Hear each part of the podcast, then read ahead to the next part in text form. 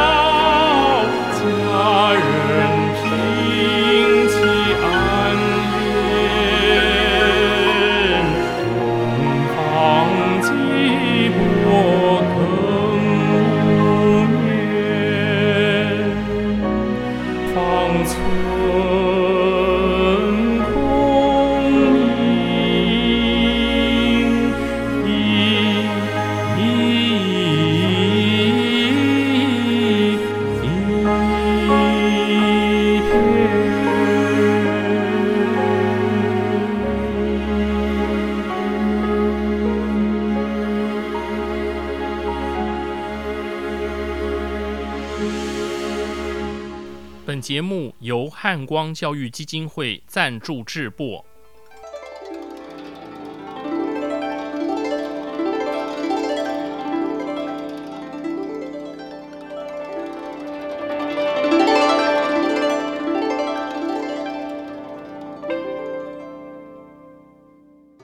各位听众朋友，大家吉祥，大家好，我是简崇元，很高兴与大家再度于空中相会。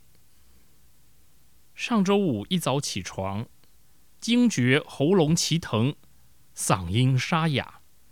我向来疑心病重，立马取出快筛神器。这不筛则已啊，这一筛就中标了，二度感染新冠肺炎。嘿嘿，我顿时就成了一代大师简重阳了。所幸这回发现的早，症状没像第一次感染时来的严重，即刻就医，吃了抗病毒药，休养了五天。本周三出关，又是一尾活龙，几杯瓦灵啊！因此，本周的节目顺延至周六播出，情非得已，敬请见谅。前几集节目我谈的大多是词，这一集我想和大家一块儿来读诗。读什么诗啊？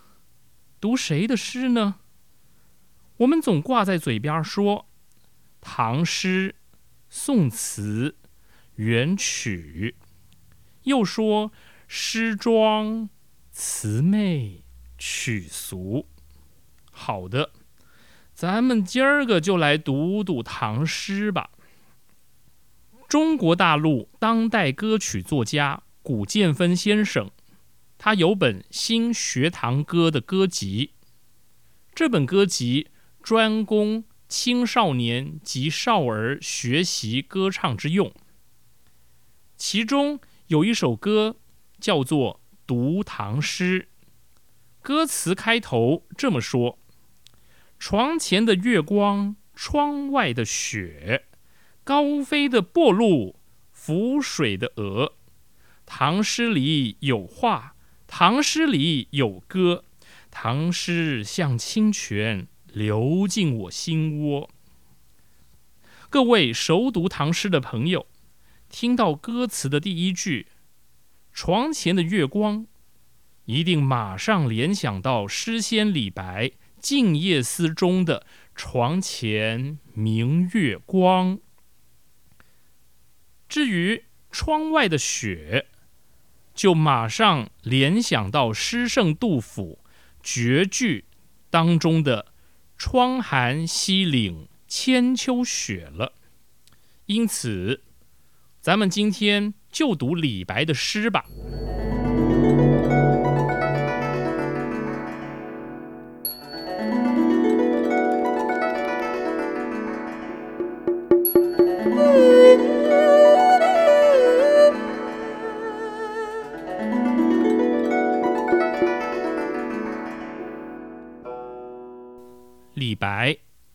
生于西元七零一年，卒于西元七六二年。字太白，号青莲居士。关于他的名和字，他的族叔李阳冰在《草堂集序》当中说了：“荆江之戏，长庚入梦，故生而名白，以太白自之。世称太白之精，得之矣。”这句话的意思是说啊，这李白的母亲临盆的那个夜晚，他梦见了太白金星，然后呢就生下了李白。因此呢，他们把这孩子以白为名，以太白为字。世人说这孩子啊是太白金星下凡投胎来着。这样的神话传说啊。总是被安在名人身上，是绝对不可能安在我身上的。例如啊，这唐宋八大家中的苏轼，有所谓“眉山生三苏，草木尽皆枯”。民间传说，苏轼出生的这一年呢，他的家乡四川眉山一带山上的草木，一夜之间呢。通通都枯萎了。六十五年之后呢，这些草木又变得郁郁葱葱，而苏轼这一生恰巧就活了六十五岁。如此说来，是苏轼啊，他夺了眉山的灵气，才成为一代奇才呀。我们要讲李白的生平啊，可真难呐。我建议大家。可以阅读李长之先生的《道教徒的诗人李白及其痛苦》这本书，虽然出版于一九四一年，但至今仍为李白诗歌研究的重要参考书之一。另外，李长之先生的《李白传》是他的著作，我前面提到那本《道教徒的诗人李白及其痛苦》。还有李白这两本书的合集，所以你要买就买这一本啊，就划得来。因为什么样，买一本就等于两本书，哎，帮你省空间。那另外呢，在三年前，我到台湾大学图书馆查资料，顺道前往联经出版社的门市，我发现了旅美华裔作家哈金英文原著，由汤秋岩汉译的。《通天之路》李白这本书，如果您想深入了解李白，那您真该与这本书结个缘，找来看看。总之啊，李白的一生充满着浪漫传奇的色彩，且让我们爬梳他的生命轨迹吧。中亚背景的传说，移民入蜀的家世。少年求道任侠，遨游四方，干谒行卷。什么叫干谒？就是为了谋求官位而请求呢，去跟当权者见面。那什么叫做行卷？行卷就是古代在考科举考试之前呢，他会把他自己的诗文啊写好，先呈上给达官贵人看。希望能够被这些达官贵人欣赏，透过达官贵人的推荐，他们就能够怎么样？能够有机会当官。还有就是入赘的婚姻，哦，这俗称叫倒插门呐。三教九流的交易，大起大落的宫廷传奇。山东领受道路，辽东投笔参军。所以我们知道啊，这个李白是个。有牌照的道士啊，然后啊是天宝之乱、永王政变、入狱贬黜。晚年的李白半筹莫展。西元七六二年，天上谪仙人就在贫病交加中结束了他传奇的一生。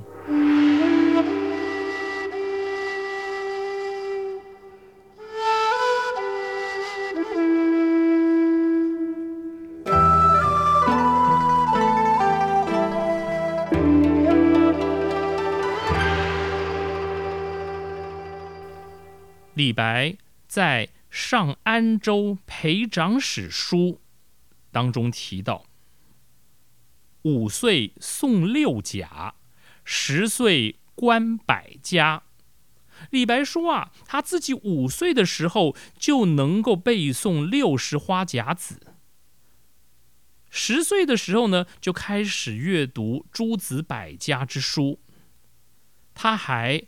长衡经籍诗书制作不倦，弃于今三十春矣。他经常焚高祭鬼，废寝忘食。三更有梦，书当枕啊！不知疲倦的写作，不是一时兴起，而是持续了三十年之久。有自信。自我要求极高，且深信天生我材必有用的诗仙。在开元十四年（西元七二六年）这一年，他二十六岁，他仗剑去国，辞亲远游，开始了他的漫游生活、追梦旅程。这古代的读书人呐，想要功成名就。无非就是要入仕当官，谋个一官半职。而唐代的文人呢，要当官，主要有三种途径。首先，第一是透过祖宗的庇印来做官。所谓的透过祖印做官，就是指透过祖上的功勋而得到官位。这条路啊，不，它是专门为那些贵族子弟准备的。一般人是行不得也啊。第二条路，通过科举来当官，参加科考，在我们看来，似乎是所有读书人的必经之路。就拿现在来讲好了，你想上大学，你在台湾不考学测只考，你在大陆不考高考行吗？你想当公务员？你在台湾呢不考高普考，你在大陆呢不考国考，成吗？当然不行嘛。然而，唐代读书人呢大多不愿意走科考这条路，为什么呢？因为啊，唐代科举考生十分没尊严。考试当天。他要自备蜡烛、木炭、饮水、食物，还有各式各样的考试用品，然后被吏部或是礼部当中的吏须，也就是官署当中掌理案牍的这些小官小吏啊，大声的直呼其名，然后要通过层层的关卡才能进得了贡院，就进得了考场啊。考场的环境不像我们现在一样啊，冬暖夏凉，有电扇，有冷气，有电灯。他们可是一群人啊，分坐在厅堂两侧的厢房里，一张垫子就放在地上坐着，寒雨飞雪，冻得人直发抖啊。所以，对于心高气傲的读书人来说，是断然不能接受的羞辱。所以大家尽量避免走第二条路。那么第三条路是什么呢？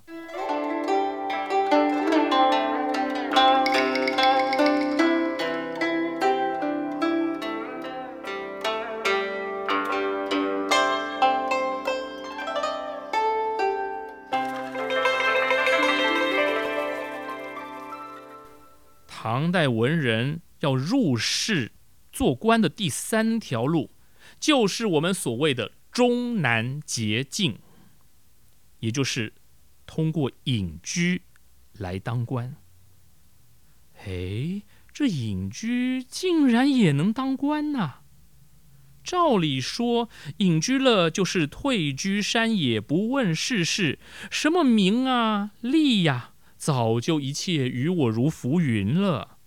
可是。唐代的隐居啊，往往是别有用心的。就例如初唐的文人叫卢藏用，他就深谙隐居之道。他厉害呀！皇帝在长安，他就隐居在终南山；皇帝到了洛阳，他就到嵩山隐居。总之呢，皇帝在哪儿，他就如影随形的跟到哪儿去。去那里隐居，最后啊，这皇帝老儿知道了这事儿，就让他当了随驾隐士的官。您瞧瞧，这够厉害吧？所以“终南捷径”一词是具有贬义的意思，有沽名钓誉之嫌。然而，唐代的读书人要想当官，如果不是世家贵族子弟，又不愿放弃尊严参加科举考试，那么仅有一条路，隐居这条路，他非走不可。而我们诗仙李白，他选择的就是隐居这条路。在开元二十四年（西元七三六年），李白那一年三十六岁，即将面临中年危机的他。就客居在山东的任城，跟孔朝甫、韩准、裴正、张叔明、陶勉这总共六个人，就隐居在徂来山，每天就喝酒唱歌，过着幸福快乐又美满的日子。当时的人称他们为“竹溪六义”，竹就是那个梅兰竹菊的竹。溪就是溪水的溪，竹溪六义，哦，他们就是一个团体啊。那天宝元年，西元七四二年，李白在贺知章和玉真公主的推荐之下，为玄宗接见，被朝廷征召到了长安城，并且呢，他呢以翰林供奉的身份安置于翰林院中。隐居了六年之久啊，总算有结果了。李白临行之时，他呢写了一首诗，诗里面呢有两句话说：“仰天大笑出门去，我辈岂是蓬蒿人呐？”他的意思是说啊，李白啊要出门临行到这个长安的时候。他仰天大笑，出门而去，志得意满地说：“我绝对不是胸无大志、困居草野的平庸之辈，凡夫俗子。我乃诗仙是也。”这李白成了翰林供奉，他的生命轨迹将走向何处？他能从此安身立命吗？简老师眉头一皱，发现这问题并不单纯呐。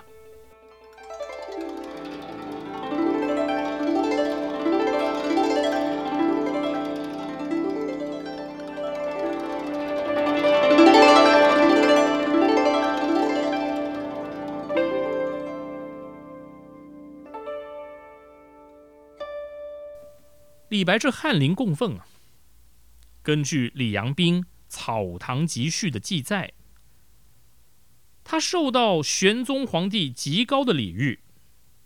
原文这么说：“以七宝床赐食，御手调羹以饭之。至于金銮殿，出入翰林中，问以国政，浅草诏告。”玄宗皇帝呀，就让李白坐在他旁边的位子上，一边交谈，一边分享菜肴。说时迟，那时快，这玄宗皇帝就捧起桌上一只精致的瓷碗，往里边盛了羹汤，接着又用一把小勺子亲自搅拌了几下，端起来让李白品尝。还让他搬进了翰林院，随时可以出入金銮殿，供皇上咨询国政，为皇帝草拟诏书。哎呀，这李白的一生当中啊，得到皇帝如此的恩遇，真可说是青云直上了。对此，李白也一度十分陶醉。然而，李白作为一个替皇帝起草诏书的文学侍从之臣，终究是无法充分发挥他的政治才干，实践他兴国安邦的理想的。话说玄宗时所谓的翰林院，乍听之下十分有学问，但实际上。就是一群鱼龙混杂的各类奇人异士的组合。除了我们想象得到的学者、画家、医者（就医师啊）、书法家等专业技术人员之外，还有僧人、堪舆家（就是我们讲的风水老师啊）、命理师等等。大家都没有正式的官衔。说的再直白些。这群人就是司马迁在《报任安书》中所谓的“故主上所戏弄，昌幽续之，流俗之所轻也”。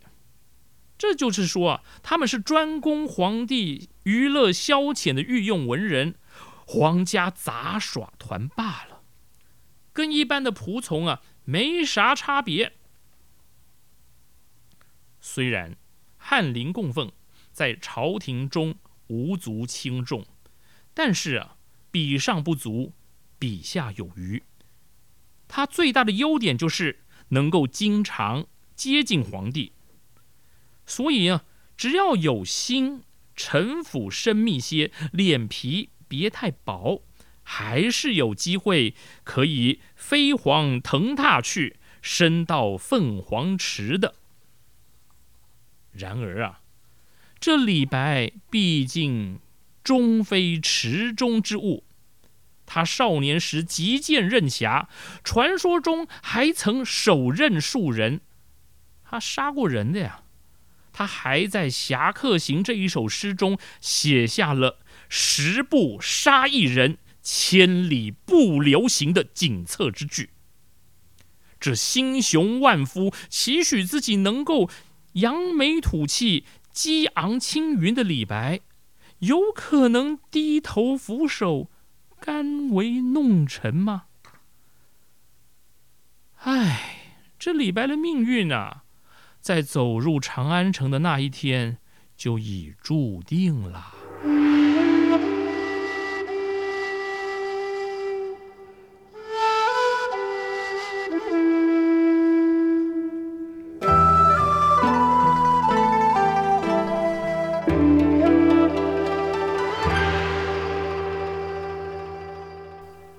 这成为翰林供奉的李白，他可有什么大展宏图的机遇？他是否真能因此扬眉吐气、激昂青云？欲知后事如何，且听下集分解。节目最后为各位播放的是屈文忠先生的歌乐作品《行路难》。《行路难》三首是李白在天宝三年（西元七四四年）所作，联系紧密，不可分割，是一组组诗。屈文中取其第一首入乐。这个录音啊，是二零一一年十一月五日，由我及钢琴家。林慧萍老师在台北国家音乐厅合作演出的现场实况录音。当时的我才刚获得中华民国声乐家协会二零零九年台北中文歌曲大赛爱乐组的首奖。正所谓初生之犊不畏虎，当时的我唱功仍有相当大的进步空间。但是心雄万夫、激昂青云之志，肯定是有的。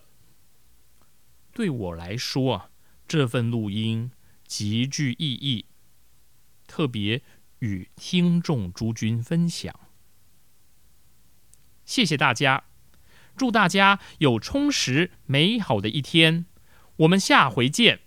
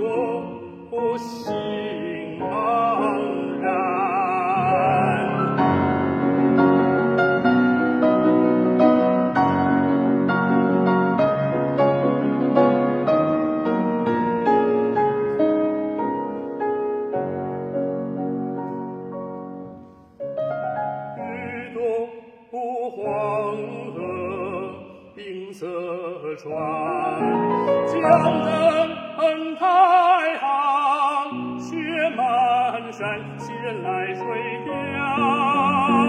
一日西山，匍匐沉舟。